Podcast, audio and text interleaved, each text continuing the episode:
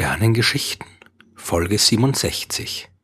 Hinter Schneelinie, Teil eins, wo Planeten entstehen. Mitten durch unser Sonnensystem zieht sich die sogenannte Schneelinie. Die hat allerdings nichts mit Wintersport zu tun und auch nichts mit irgendwelchen dubiosen Rauschmitteln. Die Schneelinie, die manchmal auch Eislinie genannt wird, die bestimmt, wie die Entstehung vom Planeten abläuft. Die Grundlagen der Planetenentstehung, die sind schnell erklärt. Das habe ich in der ersten Folge der Sternengeschichten ja schon ein bisschen angedeutet. Ein Stern entsteht aus einer großen Gaswolke. Es wird nämlich das gesamte Gas für den Bau eines Sterns verwendet. Am Ende bleibt immer ein bisschen was übrig. Und dieses Material, das umgibt nun den jungen Stern in Form von einer ausgedehnten Scheibe.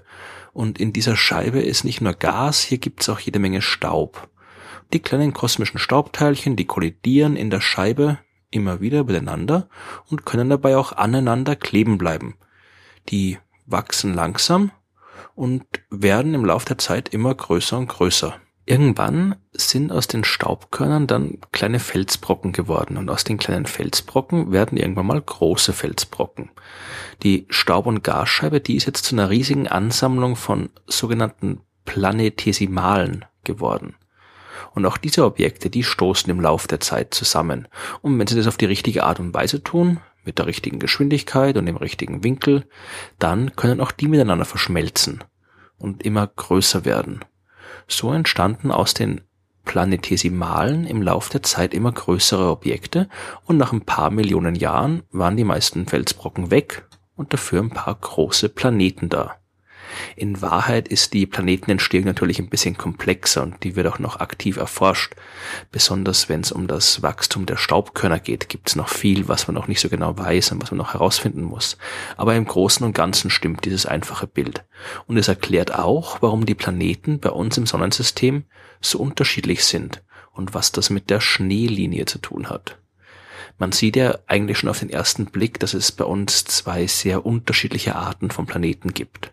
Da ist zuerst einmal die Gruppe von Merkur, Venus, Erde und Mars.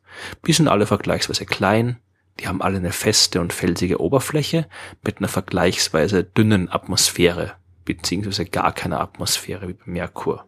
All diese Himmelskörper sind recht dicht, die haben eine mittlere Dichte von vier bis fünf Gramm pro Kubikzentimeter und sind komplett anders als Jupiter, Saturn, Uranus und Neptun, die zweite Gruppe. Diese Planeten sind enorm groß. Die bestehen im Wesentlichen nur aus Atmosphäre und haben keine feste Oberfläche. Und ihre Dichte liegt nur bei ungefähr einem Gramm pro Kubikzentimeter. Also es gibt kleine, feste und felsige Planeten in der Nähe der Sonne und große, fluffige Gasriesen weiter entfernt. Diese Aufteilung, die ist kein Zufall, sondern die hängt mit der Schneelinie zusammen. Die verläuft nämlich bei uns im Sonnensystem genau zwischen den beiden Gruppen. Ungefähr in der Mitte zwischen den Bahnen von Mars und Jupiter. Auf der einen Seite der Schneelinie, da findet man die kleinen Felsplaneten und auf der anderen Seite die großen Gasriesen. Der Grund dafür liegt in der Temperatur. Wenig überraschend ist es in der Nähe der Sonne heißer als weiter entfernt von der Sonne, das ist klar. Dem Staub ist das erstmal relativ egal, obwohl es auch hier noch äh, seltsame Effekte des Lichts auf die Bewegung der Teilchen gibt, aber darüber erzähle ich ein anderes Mal was in einer anderen Folge. Aber die Atome und die Moleküle, das ganze Gas, was da noch in der Scheibe rumschwirrt, für die spielt die Temperatur eine Rolle.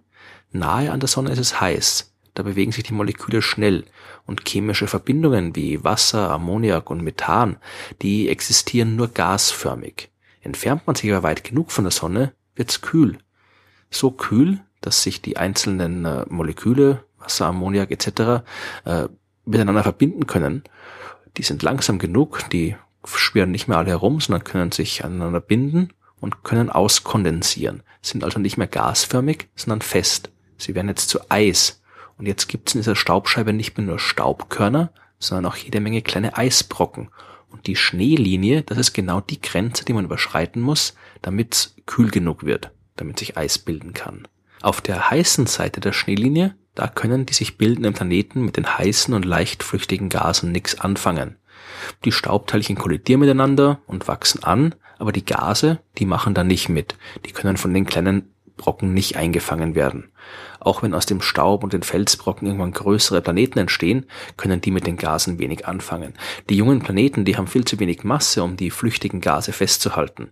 Nur die schweren Moleküle, wie zum Beispiel Wasser, die können eingefangen werden und später dann zu einer eigenen Atmosphäre umgewandelt werden, wenn der Planet groß genug ist, noch ein paar andere Bedingungen erfüllt sind. Aber hinter der Schneelinie, da sieht's ganz anders aus. Hier stehen jetzt nicht nur die Staubbrocken als Baumaterial zur Verfügung, sondern auch das auskondensierte Eis. Die jungen Planeten können hier viel schneller wachsen. Und die tun das auch. Die werden sehr schnell, sehr groß und dann auch so groß, dass sie die ganzen leicht flüchtigen Gase wie zum Beispiel Wasserstoff und Helium festhalten können.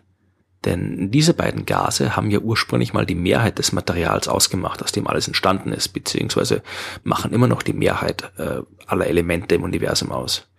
Die große interstellare Wolke, aus der sich das ganze Sonnensystem gebildet hat, die bestand aus Wasserstoff und Helium, den beiden häufigsten Elementen im Universum. Und die ganzen anderen Elemente, all das, aus dem wir Menschen sind, aus dem der Großteil der Erde ist und die anderen Planeten, alles das, was ich jetzt hier bis jetzt immer mit Staub zusammengefasst habe, all das war im Wesentlichen nur eine kleine Verunreinigung dieser Wasserstoff-Helium-Wolke. Und das meiste Material dieser Wolke ist natürlich zur Sonne geworden.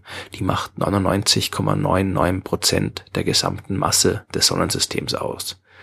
Aber es war nach der Entstehung der Sonne immer noch jede Menge leicht flüchtiger Wasserstoff übrig. Und wie der Name sagt, ist der leicht geflüchtet. Die Wasserstoffmoleküle, die haben sich so schnell bewegt, dass sie kaum an einen Planeten gebunden werden konnten. Und die wurden im Laufe der Zeit durch die Strahlung der Sonne aus dem System geblasen. Aber hinter der Schneelinie, da ist der Wasserstoff nicht so einfach abgehauen. Da war es nicht so einfach. Denn hier gab es das zusätzliche Baumaterial, hier gab es das Eis. Und hier konnten die Planeten schnell groß werden. Und so groß, dass ihre Gravitationskraft irgendwann so stark war, dass sie auch den Wasserstoff festhalten konnten. Die Planeten hinter der Schneelinie, die haben sich also gewaltige Schichten aus Gas zugelegt. Jupiter, der ist heute der schwerste Planet im Sonnensystem und knapp dreihundert Mal schwerer als die Erde. Der Saturn ist ein bisschen kleiner und die weit entfernten Planeten Uranus und Neptun, die sind noch kleiner. Dass die kleiner sind, das lag nicht so sehr am Mangel am Baumaterial, sondern eher an der allgemeinen Trägheit, die so fern von der Sonne herrscht. Denn damit die Planeten entstehen können, braucht's ja nicht nur das Material. Das äh, Zeug muss ja auch irgendwie zusammenkommen, damit es die nötigen Kollisionen geben kann. Damit das passiert, müssen sich äh, Eis und Felsbrocken oft genug begegnen. Und das ist umso schwerer, je weiter man sich von der Sonne entfernt. Denn das dritte Keplersche Gesetz, das äh, beschreibt, wie sich die Himmelskörper um die Sonne bewegen, das sagt uns, dass sich Objekte umso langsamer bewegen, je weiter sie von der Sonne weg sind. Die ganzen Planetesimale, die ganzen Felsbrocken und Eisbrocken in großer Entfernung von der Sonne, die sind also eher gemütlich unterwegs. Da gibt's nicht so viel Kollisionen wie weiter innen im Sonnensystem.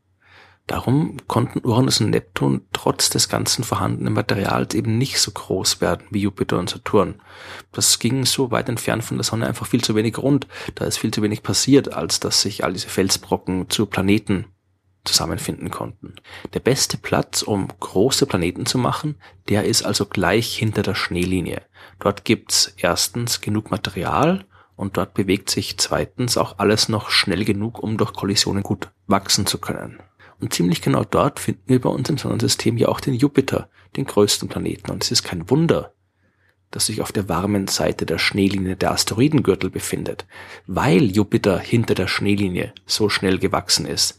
Hat einen kleinen Vorsprung gegenüber den anderen Planeten gehabt. Der war schon vergleichsweise groß, als der Rest noch nicht mal richtig entstanden war. Und da er dank seiner Masse schon recht früh ordentliche gravitative Störungen auf seine Umgebung ausüben hat können, haben die ganzen Planetesimale in seiner Nähe keine Chance mehr gehabt, zu einem richtigen Planeten zu werden. Und deswegen findet man die heute immer noch. Nur nennen wir die eben jetzt nicht mehr Planetesimale, sondern Asteroiden. Man vermutet, dass die Dinge immer so ablaufen. Es müsste also auch bei anderen Sternen ungefähr dort Asteroidengürtel geben, wo sich die jeweilige Schneelinie befindet. Bis jetzt haben wir aber noch nicht genug Daten über Asteroide bei anderen Sternen gesammelt, um das überprüfen zu können. Aber Planeten haben wir jetzt schon jede Menge entdeckt und als Ende der neunzehnhundertneunziger Jahre die ersten Planeten bei fremden Sternen gefunden wurden, da hat es äh, zuerst so ausgesehen, als sei all das, was man äh, bisher über die Planetenentstehung äh, gewusst haben glaubt und was ich jetzt hier erzählt habe, als sei all das völliger Unsinn. Denn die Planeten, die man damals gefunden hat, die haben sich anscheinend überhaupt nicht an die ganze Geschichte mit der Schneelinie gehalten. Die waren riesengroß und trotzdem enorm dicht an ihrem Stern. So dicht, dass dort niemals genug Material für ihre Entstehung hätte sein können. Heute wissen wir, was da passiert ist, und wir haben aus der Beobachtung dieser fremden Welten auch gelernt, dass die Vergangenheit in unserem eigenen System ganz anders war, als wir bisher gedacht haben. Aber diese Geschichte, die erzähle ich in der nächsten Folge der Sternengeschichten.